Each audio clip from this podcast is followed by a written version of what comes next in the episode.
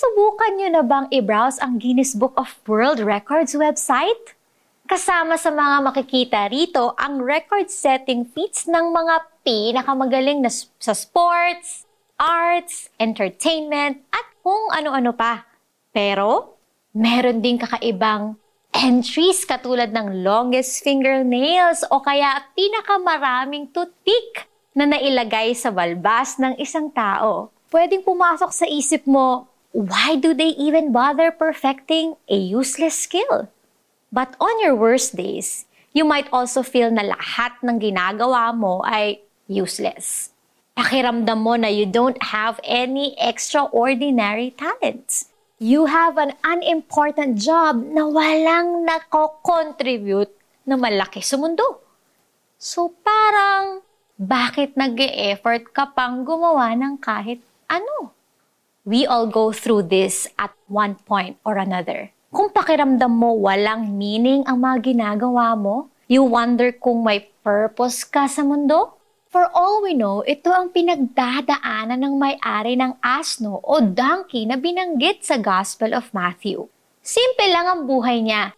His days filled with simple tasks tulad ng pagpapakain at pagpapaligo sa alaga, with no indicator na that anything special can ever happen. Pero isang araw, may dalawang lalaking lumapit sa kanya para hiramin ang kanyang alagang asno. The next thing he knew, sinasakyan na ni Jesus ang asno papasok ng Jerusalem.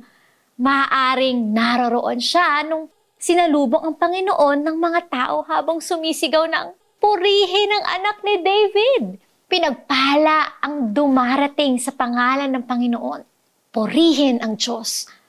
This ordinary man who was not named in the Bible became part of fulfilling a prophecy found in the Old Testament na ang hari ng Zion o Jerusalem ay darating na may kapakumbabaan, lulan ng isang asno.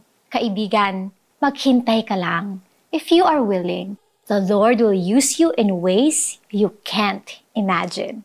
Let's pray. Lord, pakiramdam ko, walang saysay ang buhay ko, pero alam kong hindi ito totoo. Kung mananalig ako sa inyo, makikita ko ang purpose na nilaan nyo para sa akin. In Jesus' name, Amen.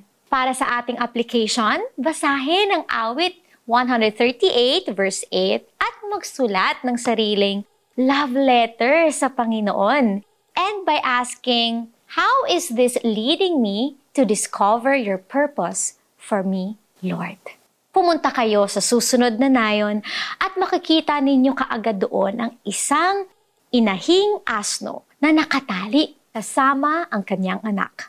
Kalagan ninyo ang mga yon at dalhin sa akin. Kapag may nagtanong sa inyo, sabihin ninyong kailangan yon ng aming Panginoon at ipapaubaya niya agad ang mga yon sa iyo.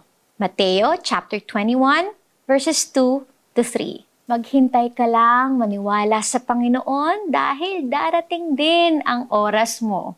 God can make you into extraordinary. God bless everyone. I'm Jamie Santiago Manuel.